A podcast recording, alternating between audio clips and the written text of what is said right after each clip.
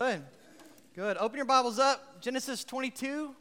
That's where we're going to spend most of our time this morning. Genesis 22. Today we finish our series called A People of Faith, and we're going to end on a bang today. Um, it, it feels kind of like we're saying goodbye today to, to some old friends that we've been traveling with for the last, what, few months. And uh, that's kind of the feel of the story, actually, as God is asking Abraham to say goodbye once again to someone else that he loves. Uh, so we're going to read Genesis 22.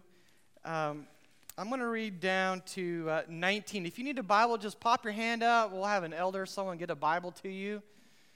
And um, Genesis 22. I'm going to start in verse 1. After these things, God tested Abraham and said to him, Abraham, and he said, Here am I. He said, Take your son, your only son, Isaac, whom you love, and go to the land of Moriah and offer him there as a burnt offering on one of the mountains of which I shall tell you. So Abraham rose early in the morning, saddled his donkey, and took two of his young men with him and his son Isaac. And he cut the wood for the burnt offering and arose and went to the place of which God had told him. Now, on the third day, Abraham lifted up his eyes and saw the place from afar. Then Abraham said to his young men, Stay here with the donkey. I and the boy will go over there and worship and come back again to you. And Abraham took the wood of the burnt offering and laid it on Isaac his son, and he took in his hand the fire and the knife. So they, so they went, both of them together. And Isaac said to his father, Abraham, My father. He said, Here am I, my son. He said, Behold, the fire and the wood, but where's the lamb for the burnt offering? And Abraham said, God will provide for himself the lamb for a burnt offering, my son. So they went, both of them together. And when they came to the place of which God had told them, Abraham built the altar, altar there and laid the wood across in order and bound Isaac his son and laid him on, t- on the altar on top of the wood. Then Abraham reached out his hand and he took the knife to slaughter his son. But the angel of the Lord called to him from heaven and said, Abraham, Abraham. And he said, Here am I. He said, Do not lay your hand on the boy or do anything to him, for now I know that you fear God, seeing you have not withheld your son, your only son, from me. And Abraham lifted up his eyes and looked, and behold, behind him was a ram caught in a thicket by his horns. And Abraham went and took the ram and offered it up as a burnt offering instead of his son. So Abraham called the name of that place, The Lord Will Provide. As it is said to this day, On the mount of the Lord it shall be provided. And the angel of the Lord called to Abraham a second time from heaven and said, By myself I have sworn, declares the Lord, because you have done this and have not withheld your son, your only son, I will surely bless you, and I will surely multiply your offspring as the stars of the heaven and as the sand that is on the seashore. And your offspring shall possess the gate of his enemies. And in your offspring shall all the nations of the earth be blessed, because you have obeyed my voice. So Abraham returned to his young men, and they arose and went together to Beersheba. And Abraham lived at Beersheba. This is the word of the Lord. Let's pray.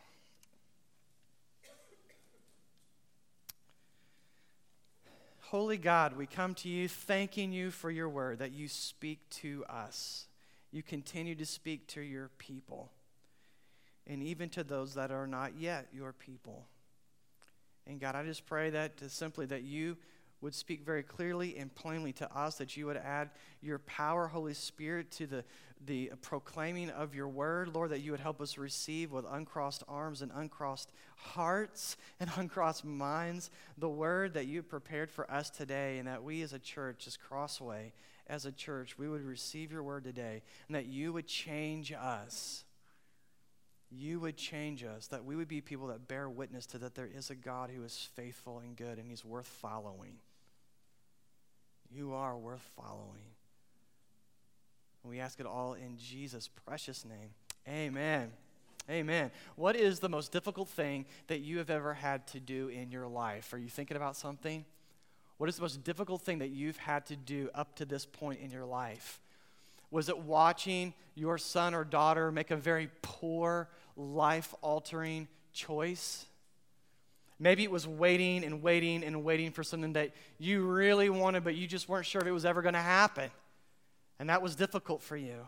Maybe you took a job that you didn't like because it was the only option available to you. I mean, you have experience, you have a college education, and you find yourself working with the lunch ladies at the local high school. You didn't want that job, and you took that job because that was the only job that was offered to you. Often during those times, we can feel like what we are enduring is uncommon. It's a rarity, it's unusual. Like it's beyond anything that anyone else has to deal with or experience. It can feel like it's more, it's beyond what we can handle. Am I right? It can often feel like a rubber band that's just been stretched a little bit too tight to its breaking point. Although these crisis moments are different for each of us, there is something that we, as followers of Christ, all experience at different points in our life, and that is the testing of our faith. Can I get an amen? We all experience these tests of faith. And if you haven't experienced a test of your faith, maybe you're a new Christian or you're a young person, cheer up, you will, okay? you will. God uses these seasons in our life to reveal the allegiance of our heart.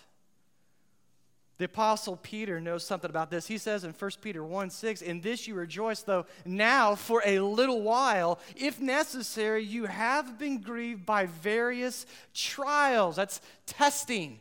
They're trials we go through. So that the tested genuineness, the tested genuineness of what? Of your faith, more precious than gold, though it perishes uh, though, though it perishes, though tested by fire, may be found to result, the test has a result, result in the praise and glory and honor at the revelation of Jesus Christ. Verse 9, obtaining, obtaining the outcome of your faith, the salvation of your souls. No moment is wasted for the Christian during testing. Isn't that good news? There's not a wasted moment when you're being tested of your faith. God uses every bit of it, every bit of it to refine, to purify our faith in Him, and to show that He is faithful to us. That's the only way we can really sing, Great is thy faithfulness unto me, because we've gone through that test and we know it's true. And here's what our passage is about God wants our highest allegiance to be towards Him. And He uses periods of testing to make that happen. God wants our highest allegiance to be towards Him, and He uses periods of testing to make that happen, to make it a reality. So, what do we need to know in order to endure those times of testing? Well, we need to know what God uses we need to know what God requires, and we need to know what God provides. And those are the three things we're going to talk about this morning, okay? We need to know what God uses. God tests our allegiance to Him through what we treasure. And we need to know this before we go into a test or a trial, because it'll help us. Look at the text, verse 1 and 2. After these things, God tested Abraham and said to him, Abraham. And he said, Here I am. He said, Take your son, your only son, Isaac, whom you love, and go to the land of Moriah and offer him there as a burnt offering on one of those mountains of which I shall tell you. He's not even going to tell him yet. This, this is a lot like Genesis 12, 1, right? Go to the place I will show you. In Isaac, we got to remember, in Isaac are all the promises of God contained. He is the miracle child. It is through this boy, this young man now, that God is going to keep all of his promises and he's going to redeem his people in the world through Isaac. There is no plan B, there is no backup plan, right? God has asked Abraham to say goodbye already to his other son, right? That was last week. The son that he loved. And he said, Trust me. Trust him to me, and you trust me. I'll take care of him, I'm going to take care of you. Eh, eh, God has asked at the very beginning of this whole journey, from the very beginning of this story that we, that we started, He said, Forget your past, right? He told Abraham, Leave your father and leave your kindred and your country and everything that was familiar, everything you had going for, leave all that and follow me. So leave your past. And he did. He trusted God. And now it seems that God is telling him to say goodbye to his future. His future, he's been waiting 25 years for. It's finally been answered. He's got a few good years he's got to spend with his, his son. And God's saying, say goodbye. Say goodbye to your future. Think about this your past, your present, your future. Trust it all to me. Do you understand what's happening here? The text emphasizes how important Isaac is to redemptive history and how precious he is to Abraham by repeating this phrase three times in the story. Take your son, your only son, whom you love. Isaac's pretty important. Abraham treasured his only son because his life and his laughter, even his future existence, was in his son Isaac. It rested on him. It was based on him. The question the, in this story is will, will Abraham place his trust in Isaac or in God? And at this point in the story, we don't know. It's a coin toss. It could go either way. This is a big thing God's asking him to do, right? Where is Abraham's ultimate allegiance? You see, I don't know about you, but I read this, I think it'd be very easy if I'm in his place to say no. It'd be very easy for Abraham to say no. Look at all I've given up for you, God. I'm doing this for you. You asked me to, and I did it. I've given up my past. I've given up my present. Now you're asking for my future to go, to go into your hands? I've trusted you, and now you want the one good thing that you've given to me? No, I can't do that. You are asking too much, God. I could easily see that happening, even in my life. Not all the time, but many times. Not all the time, but many times. When God wants to test our faith, when He wants to reveal where our true allegiance of our heart actually lies, He will use things that we treasure, that are precious and valuable to us. And He will do it by putting those things we treasure in jeopardy. This is another jeopardy to the promise. This is a recurring theme in Genesis. I hope you guys are seeing this. Except for God's the one putting in jeopardy this time. What is the thing that holds the key to our future? That, that, that's how you know what you treasure, well, how you answer that question. It's the thing that we believe. You know what? As long as I have that thing, I'm going to make it. As long as I have this, I will be okay. And for some of us, that's our marriage. That's our spouse and how well we're doing with our spouse. For some of us, that is our job and how well we're doing with our work and how well we're doing with our career. For some of us, that is our health. For some of us, that's graduating get a college degree or getting accepted into the college that we want. Because if we don't get accepted in that college, what, what, that's our future. Right? Strip everything else away from my life. And if I have this, I'll be okay. That's your treasure. That's how you can tell. What is that, family, for you? No, really. Like, really. Like, don't give me the Sunday school answer. It's Jesus. I know it's supposed to be Jesus. I know it's supposed to be God. No, but like, look at what happened to you yesterday and how you acted and responded. What was it? Or this week? Like, don't go five years back, just go this week. what do you treasure? What is that very precious thing for you? Is it your health? Is it being right? I was right. I'm right in what I believe. Is it keeping your Saturdays open? Is that really precious for you? What is it? Is it your children?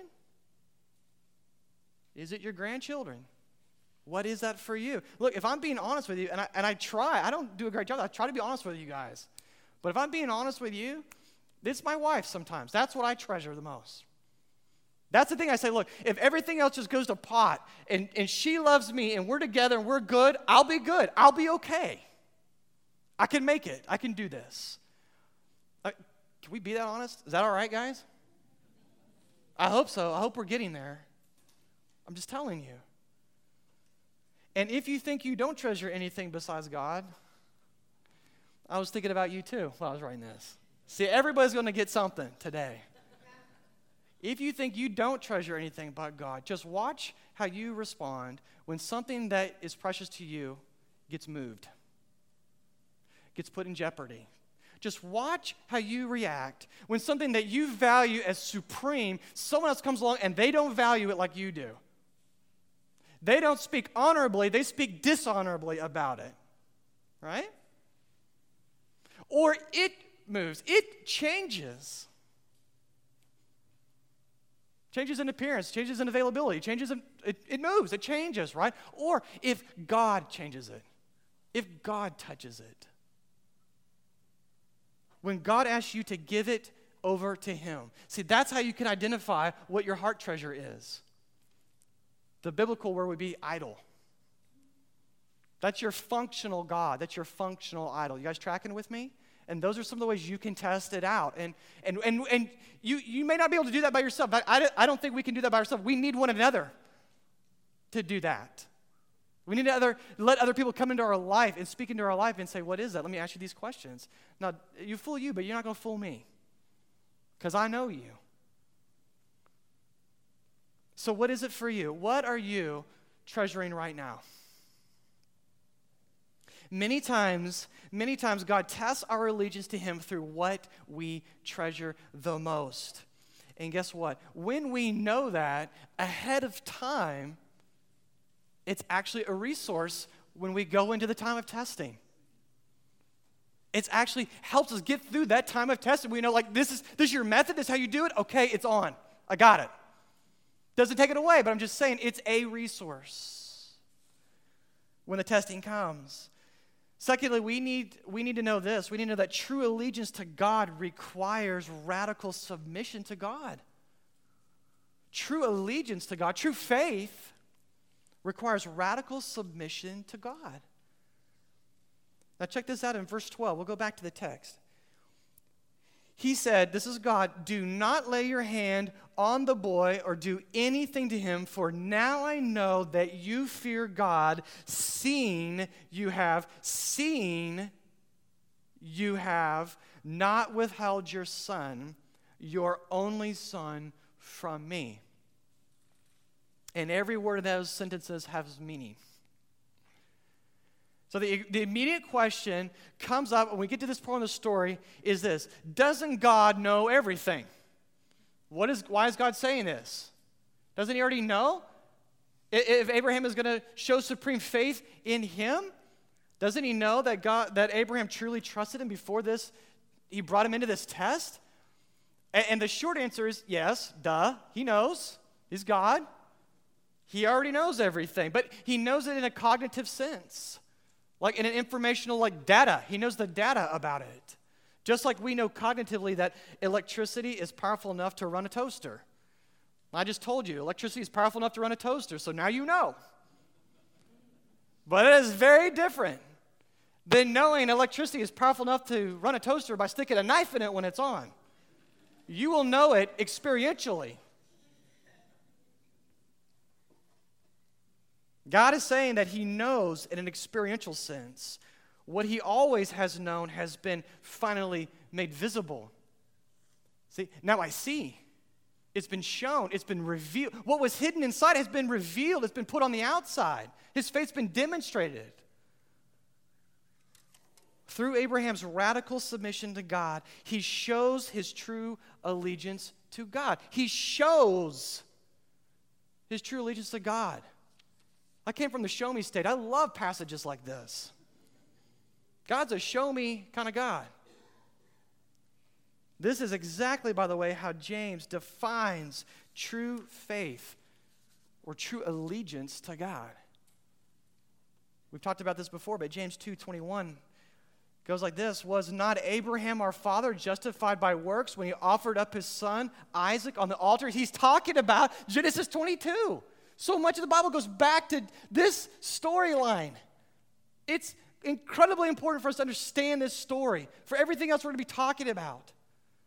Was he not justified by works when he offered up his son Isaac on the altar? You see that faith was active along with his works, and faith was completed by his works. It was shown.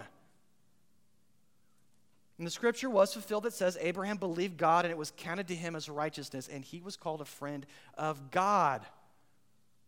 You see that a person is justified by works, not by faith alone meaning not by faith that is alone. Just words. It's one thing to say we believe in God, brothers and sisters.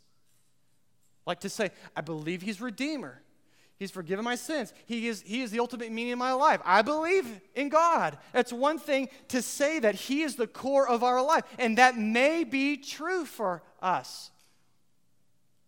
But it is until it is demonstrated, until it is demonstrated, you don't know if it's real. That may be true, but you don't know that it's real until it's demonstrated. And then you know it's real, not just true. It's easy to say, I trust that God is my life. It's easy to say, I trust that He is all I need in this life and the life to come. He's all, my all in all, when God is blessing your life. He's just doling out the blessings right? It's easy to say that I, tr- I truly trust in God when He gives us a new job, or He gives us a promotion, or He brings someone wonderful into our life, or we're enjoying great health, or He gives you the new grandbaby. Your kids are making great choices instead of acting like they're allergic to wisdom, all right? It's easy to say, I trust God, I trust Him. It's easy to say that when your church is baptizing new believers and people that were stubborn in their ways are now wanting to grow in maturity. It's easy to say, I trust God. God's got this, right? But what about when you follow God and the blessings stop coming for a while?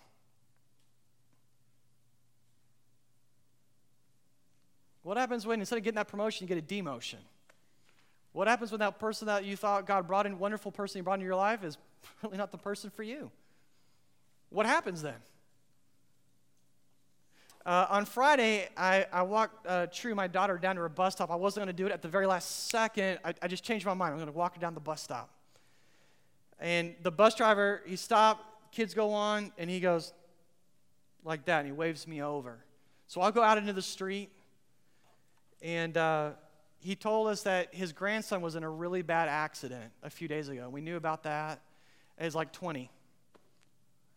And he, he waves me over and he said, um, Looks like he's not going to make it.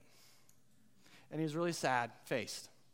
I mean, he's just doing his job. He's going to work doing his job with a bunch of screaming kids in the back.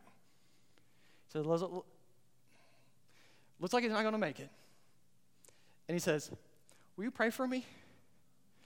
And I said, yeah, I'll pray for you. And I said, Can I pray right now? So I'm standing in the middle of the street. I reach my arm up into the window, and car traffic stopped on both sides. And we're going to stop traffic. We're going to pray for him and his grandson. And I went home and I cried really loudly.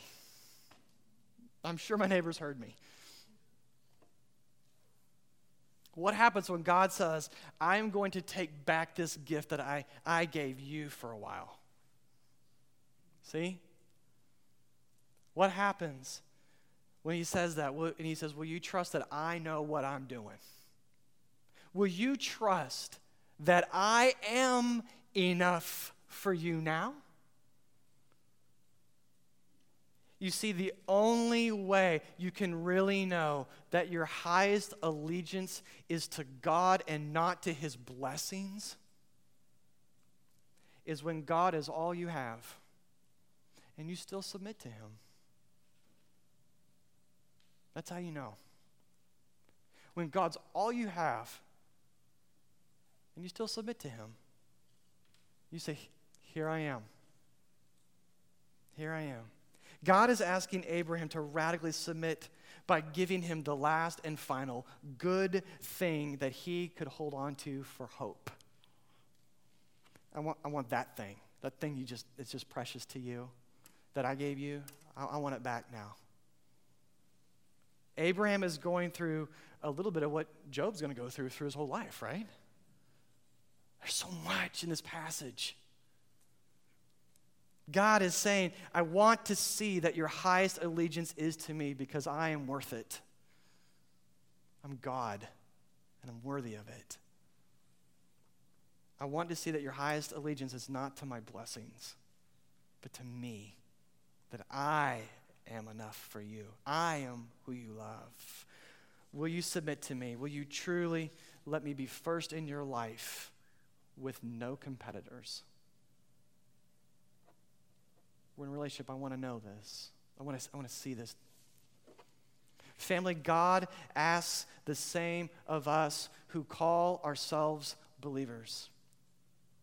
We're going to wear that name, we're going to wear that jersey, we're going to wear that tag. He does the same thing of us, okay? True faith that saves, true faith that is counted as righteousness is faith that is demonstrated by radical submission to the Lord. Every time God tests our faith, He is asking us to believe that He is greater, that He is higher, that He is far more satisfying than any blessing He could give us. And he calls us to respond like Abraham with radical submission. That means that there is nothing in our life that we would withhold from God if he were to ask it of us. That's all radical submission is. It's not, I'll open up all the doors of my house, but that door, it's locked and I keep the key. There, all the doors are open. It's, it's, it's yours. In fact, the whole house is yours. That's radical submission. I know what you're thinking. Great. That, that's nice. Now I know exactly what to do, all right? but information isn't our problem, right? We live in the information age. Information obviously is not our problem for doing these things. Why don't we do this? Why do we say, you know what, I'll keep my Isaac? Because it's an incredibly hard thing to do, let's be honest, apart from God. We need God to obey God. Isn't that crazy? We need God to worship God. We need God to obey God. We need God to talk to God. We need God. God's the hero of the story, family, right? Abraham's not the hero of the story. God's the hero of the story. And here's a pro tip for you to interpret the Bible God's always the hero of every story in the Bible. And guess what? God is the hero of the, of the story of your life. God is the hero of our story. This has to come from God. And see, God has provided what we need to submit through Christ. God has provided what we need to submit through his son, Jesus Christ. Let's go back to the text, verse 7 and 8. It says, And Isaac said to his father, Abraham, My father? And he said, Here I am, my son. He said, Behold the fire and the wood, but where is the lamb for the burnt offering? Abraham said, God will provide for himself the lamb for the burnt offering, my son. And so they both went, both of them together. How was Abraham able to radically submit to God in the midst of a test like this? God, because God had provided what he needed to get him to the test. That's how. God provided what he needed to even get him to the test. There's so many provisions in this passage. For the sake of time, I'm only going to mention three, okay? It's like loaded. Here's a provision. Number one, when God commanded Abraham to offer up his son Isaac, in the Hebrew, it, it really translates as a request, not a booming command from on high. This is very interesting. Changes the meaning of the verse. It changes the meaning of the verse. It literally translates, please take your son, your only son. Or you could say, it, you can actually say, I beg you. This is highly unusual for God to speak to a human like this. This is a very intimate, wonderful covenant relationship that God is in with Abraham. God is revealing, even as the request, difficult request, is coming out of the, just picture out of the mouth of God, He's supplying, I am compassionate. I am tenderhearted towards you. I know how difficult it is what I'm asking of you. And I want you to know who is asking. I know. I know. It's like simultaneous. It's, it's beautiful. Secondly, God tells Abraham to go to Mount Moriah to make this sacrifice, which means Moriah means provide or seize or salvation. The Lord says, So I see. He saw on the Mount of Seeing. God will test Abraham in the very place that he intends to provide for him. Isn't that crazy? This is another clue. It's another resource that God is giving Abraham to help him trust God, to get him to the test. Thirdly, God reminds Abraham of his promise by emphasizing by name that Isaac is his only son. He said, I'm asking something difficult of you. Please. Right? And I know what I'm asking. Remember this, though Isaac's your miracle son. He came from me. Remember this through Isaac and no one else will I keep my promise. Remember, through Isaac and no one else, I'm going to keep my promise. Because God has provided what Abraham needed to get him to this test, he believes that God will provide what he needed to get him through the test. Let me say that again. Because God provided what Abraham needed to get him to the test, he believes that God will give him what he needs to get him through the test. And he did. God did. How are we able to radically submit to God in the midst of such a great test, brothers and sisters? It's when we believe that God has provided what we need. And He has provided what we need through Christ. God gave us the ultimate. How much more now would He give us what we need now in this lesser thing? You see, what Abraham was looking forward to in faith to help him submit, God's provision, some way, somehow, I don't know how, but just some way, somehow, is going to provide what he looked forward to in faith, we look back on in faith through Christ.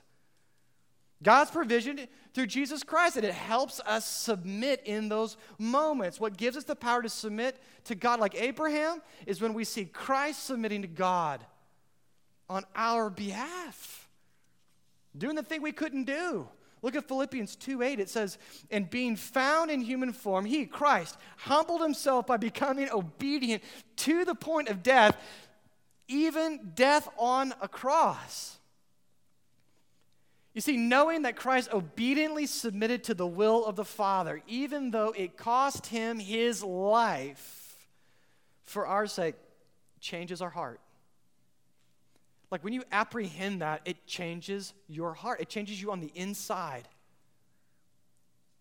Christ is the ultimately submissive Abraham. God's plan of redemption from before the beginning of time was that his only son would be killed in our place to pay for our sins, for our lack of submission, our, our rebellion.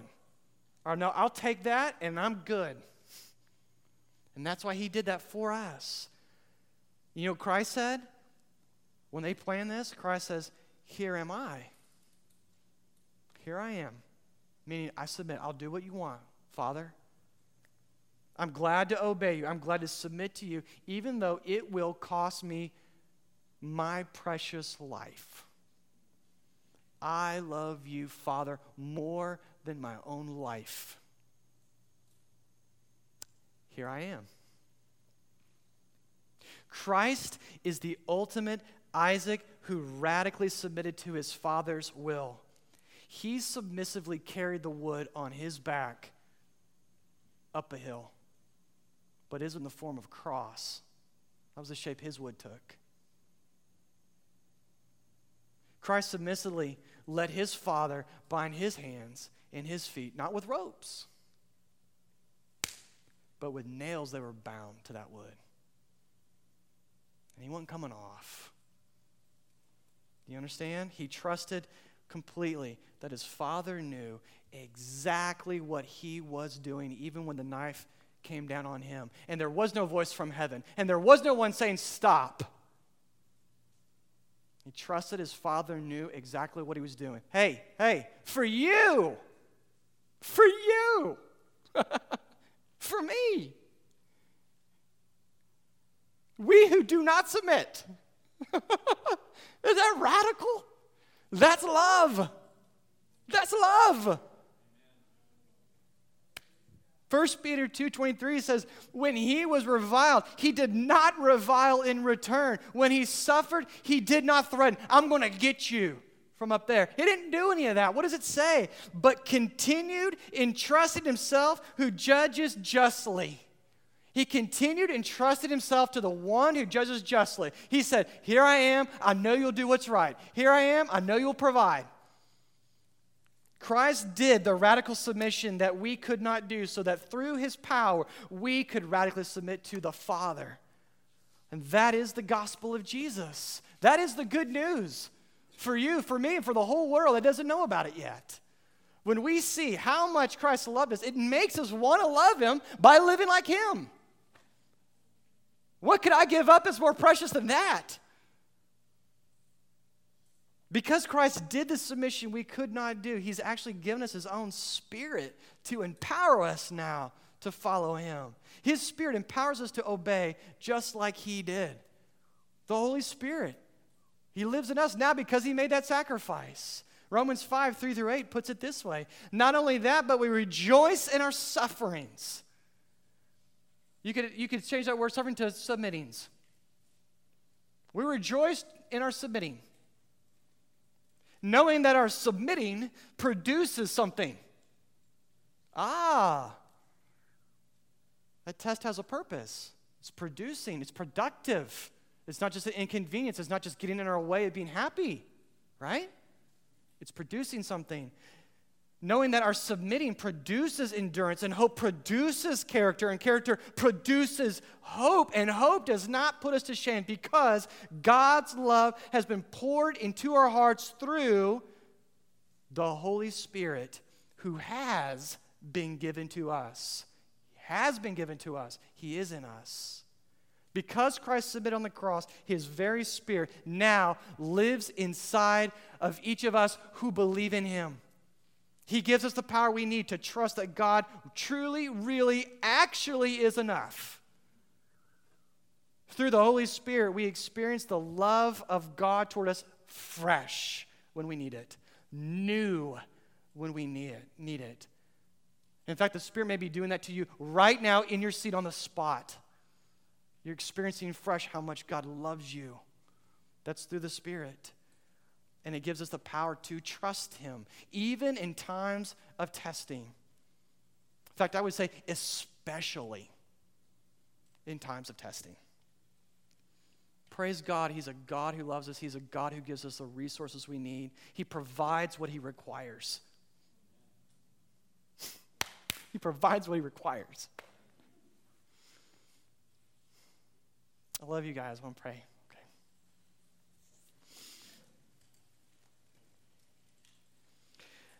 Oh God, holy God, we love you. Your word is so powerful and straight. Lord God, I just I know and I believe that you're speaking to our hearts here, and I pray that you would continue to do your work through your spirit. God, I pray that you would make us a people, you would even make us a church that we radically submit to you. We give up our preferences. We have our dreams, but we're willing to give them up. We love your gifts, but we're willing to give them up for you. Heaven doesn't mean a thing if you're not there, Jesus. It doesn't mean a thing. It doesn't matter who else is there. If you're not there, it doesn't mean a thing. God, help us love you that much. Help us worship you that much. And Lord, we thank you that you are a God that you provide the very thing you ask of us. You ask for us to show it, and you provide that for us too, that faith through, through your Son, through the cross. We thank you, Jesus, for all that you've done for us. Oh, it was amazing. So, Lord, let your love come fresh to our hearts now and just melt us. Just melt us.